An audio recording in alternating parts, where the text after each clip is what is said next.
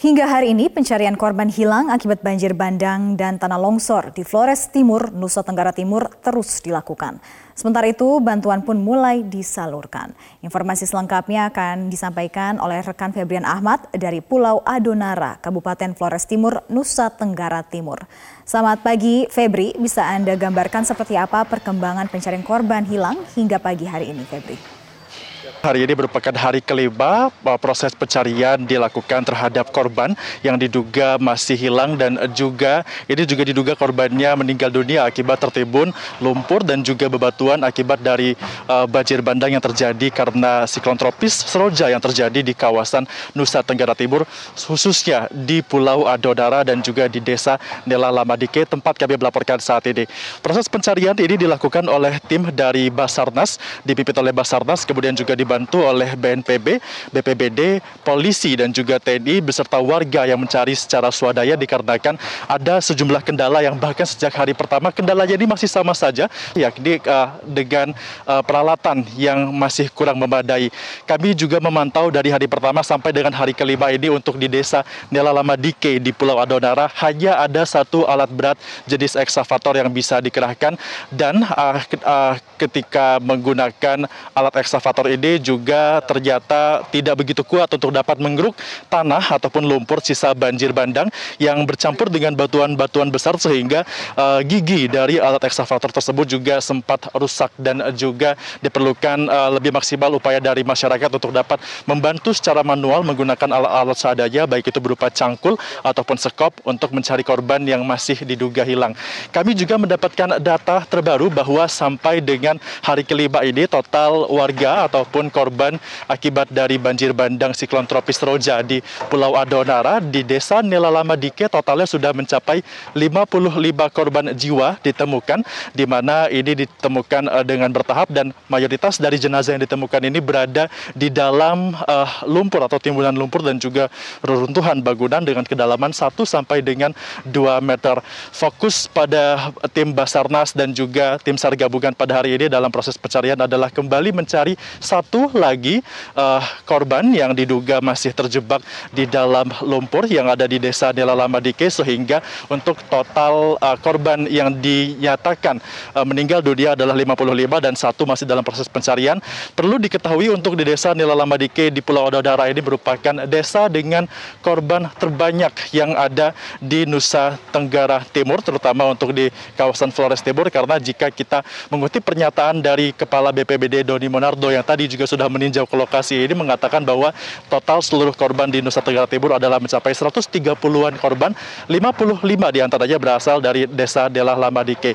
Dan untuk melakukan proses pencarian, tim SAR gabungan akan memulai setiap harinya pada pukul 8 waktu Indonesia bagian tengah sampai dengan pukul 17.30 waktu Indonesia bagian tengah. Mengapa hanya sampai sore hari proses pencarian dan juga evakuasi puing-puing bangunan dilakukan? Dikarenakan sampai dengan lima hari setelah banjir bandang melanda Pulau Adonara, belum ada jaringan listrik yang datang sehingga ini juga menjadi ter, uh, kendala tersendiri bagi warga untuk dapat mendapatkan penerangan dan juga harus dihentikan proses pencarian pada sore hari demi keselamatan tim SAR gabungan dan juga warga yang membantu mencari korban. Ya Febri dikatakan bantuan sudah mulai didistribusikan. Apa saja bantuan yang sudah datang? Sarah benar untuk bantuan perlahan-lahan sudah mulai didistribusikan. Tadi juga uh, uh, sempat kami berbincang langsung dengan Kepala BNPB Dodi Monardo dan juga Wakil Gubernur Nusa Tenggara Timur yang hadir di sini. Bantuan yang diberikan itu adalah bantuan yang dibutuhkan oleh masyarakat. Ini meliputi logistik seperti beras, kemudian juga makanan, peralatan mandi, peralatan kesehatan, dan juga obat-obatan. Perlahan-lahan sudah mulai didistribusikan menuju ke desa-desa yang ada di Pulau Adonara. Mengapa pendistribusian ini begitu sulit untuk dapat disampaikan atau diantarkan ke desa yang ada di Pulau Adonara dikarenakan sejak banjir bandang terjadi lima hari yang lalu akses menuju ke Pulau Adonara ini harus terputus akibat cuaca buruk yang dipengaruhi dengan badai dengan siklon tropis Seroja yang terjadi di kawasan Nusa Tenggara Timur sehingga untuk pengiriman barang tidak dapat dilakukan melalui laut. Sementara untuk menuju ke Pulau Adonara hanya ada satu akses yakni melalui pelabuhan Larantuka yang ada di Pulau Pulau Flores. Dan uh, pada kemarin sore kami mendapatkan informasi dari Kepala BNPB bahwa untuk pelayaran ataupun penyeberangan dari Larantuka menuju Adonara sudah mulai kembali dibuka sehingga perlahan-lahan pendistribusian bantuan sudah mulai diberikan kepada masyarakat. Walaupun sebenarnya masyarakat uh, bantuan juga masih belum bisa maksimal diberikan kepada masyarakat, namun desa-desa di sekitar Pulau Adonara yang tidak terdampak membantu desa-desa lainnya dengan tetap membuat uh, dapur umum dan juga membuat posko pengungsian secara swadaya menggunakan dana milik desa. Mereka bergotong royong untuk dapat memberikan bantuan agar dapat meringankan beban dari warga desa yang terdampak dari banjir bandang yang terjadi sejak lima hari yang lalu. Untuk sementara demikian, Sarah yang dapat kami informasikan kepada Anda kembali ke studio. Baik, terima kasih Febrian Ahmad atas laporan langsung Anda. Selamat kembali bertugas. Kepala BNPB Doni Monardo memperbarui data terkini korban yang meninggal akibat banjir bandang di Nusa Tenggara Timur atau NTT. Hingga Rabu malam total korban meninggal dunia mencapai 138 orang. Hal ini disampaikan oleh Kepala BNPB Doni Monardo dalam keterangan pers yang berlangsung secara virtual pada Rabu malam. Doni mengatakan data total korban meninggal dunia bertambah karena tim pencari gabungan menemukan jasad dari warga yang masuk dalam daftar orang hilang. Untuk saat ini pemirsa ada 61 warga yang hilang hilang dan masih dalam pencarian. Doni memaparkan kendala yang dihadapi petugas dalam melakukan evakuasi, yaitu mobilisasi alat berat menuju lokasi terhambat karena lokasi tertutup sisa-sisa banjir bandang. Proses pencarian korban hilang menggunakan bantuan anjing pelacak, BNPB juga mengerahkan enam helikopter untuk penanganan di sejumlah lokasi yang terisolasi, salah satunya di Pulau Adonara. Upaya penanganan bencana di Nusa Tenggara Timur juga turut dibantu sejumlah KRI milik TNI Angkatan Laut dan pesawat milik TNI Angkatan Udara. Akses menuju Pulau Adonara sempat terputus pasca banjir. Hal ini sempat menyulitkan distribusi bantuan untuk para korban banjir dan untuk mengetahui kondisi terkini di sana sudah terhubung dengan John Lewar, kontributor Metro TV di Larantuka, Nusa Tenggara Timur. Selamat siang, John Lewar. Bagaimana Kondisi terkini penyeberangan antar pulau di Adonara pasca banjir di sana. Dari Flores Timur saya dapat saya laporkan bahwa kondisi terkini terkini pasca memasuki, memasuki hari keempat pasca banjir bandang dan longsor yang menghantam wilayah Pulau Adonara, proses transportasi angkutan laut dari dan ke berbagai wilayah di Kabupaten Flores Timur saat ini sedang berjalan lancar karena didukung oleh kondisi cuaca yang lagi cerah. Jonawar, bagaimana kondisi jalan penghubung di Adonara? Apakah jalan sudah bisa dilalui?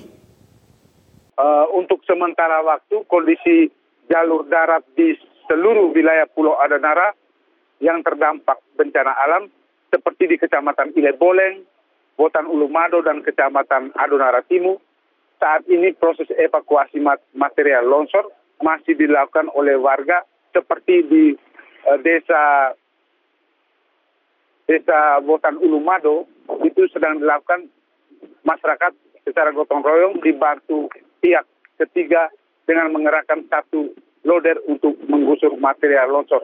Demikian Bang. Ya, John Lewar, bisa digambarkan bagaimana situasi pencarian yang saat ini masih berlangsung dan berapa jumlah korban yang sudah ditemukan, serta berapa banyak yang masih dicari sampai dengan saat ini? Proses pencarian dan upaya evakuasi para korban yang hilang pasca banjir bandang yang menghantam wilayah Pulau Adonara. Saat ini terdapat yang data yang saya himpun dari Polsek Kecamatan Adonara Timur mencatat ada 73 orang dinyatakan hilang dan 68 orang lainnya telah ditemukan dengan rincian Kecamatan Adonara Timur sebanyak 14 orang, 12 orangnya telah ditemukan, sedangkan dua lainnya belum. Nah, untuk Kecamatan Ile Boleng itu kondisi terparah dan terbanyak korban yang hilang dan yang sudah ditemukan uh, eh, 55 total seluruh dari kecamatan Ile Boleng itu 56 orang. Satunya masih dinyatakan hilang dan masih dalam upaya proses pencarian. Jadi total seluruh pemirsa masih sebanyak lima korban orang hilang masih dalam proses pencarian. Dan proses pencarian ini seperti di, kecamatan uh, Botan Ulumado masih dilakukan secara manual oleh masyarakat setempat di desa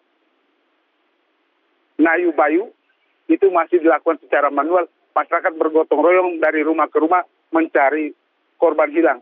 Di wilayah itu terdapat tiga orang korban hilang, satunya baru diketemukan kemarin dan dua lainnya masih dalam upaya pencarian. John, terakhir bagaimana dengan distribusi bantuan untuk para korban dan sebenarnya apa yang paling dibutuhkan oleh para korban terdampak di sana?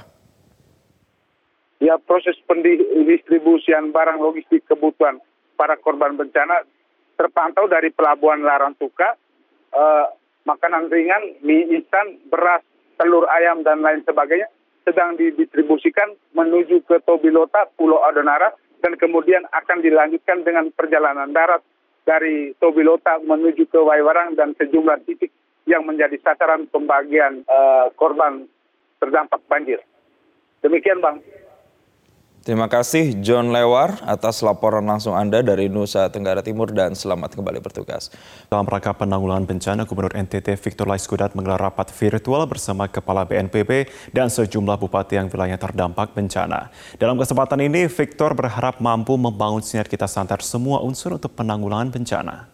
Pertemuan secara virtual ini juga diikuti sejumlah tim BPBD NTT dan sejumlah kepala dinas terkait serta sejumlah bupati yang wilayahnya terdampak bencana. Sebelumnya Pemprov NTT juga telah menyiapkan posko tanggap darurat bencana siklon tropis Roja yang disiapkan di gedung Aula Eltari. Dalam pertemuan bersama ini selain menyajikan data real dampak dan korban bencana, juga membahas tentang membangun sinergitas dari setiap unsur untuk bersama menghadapi dan melakukan penanggulangan bencana secara tepat. Gubernur NTT Victor Lais Kodat berterima kasih atas perhatian dan gerak cepat pemerintah pusat dalam membantu NTT untuk penanggulangan bencana. Pemprov NTT pun akan berupaya maksimal untuk segera bisa memulihkan kondisi ini.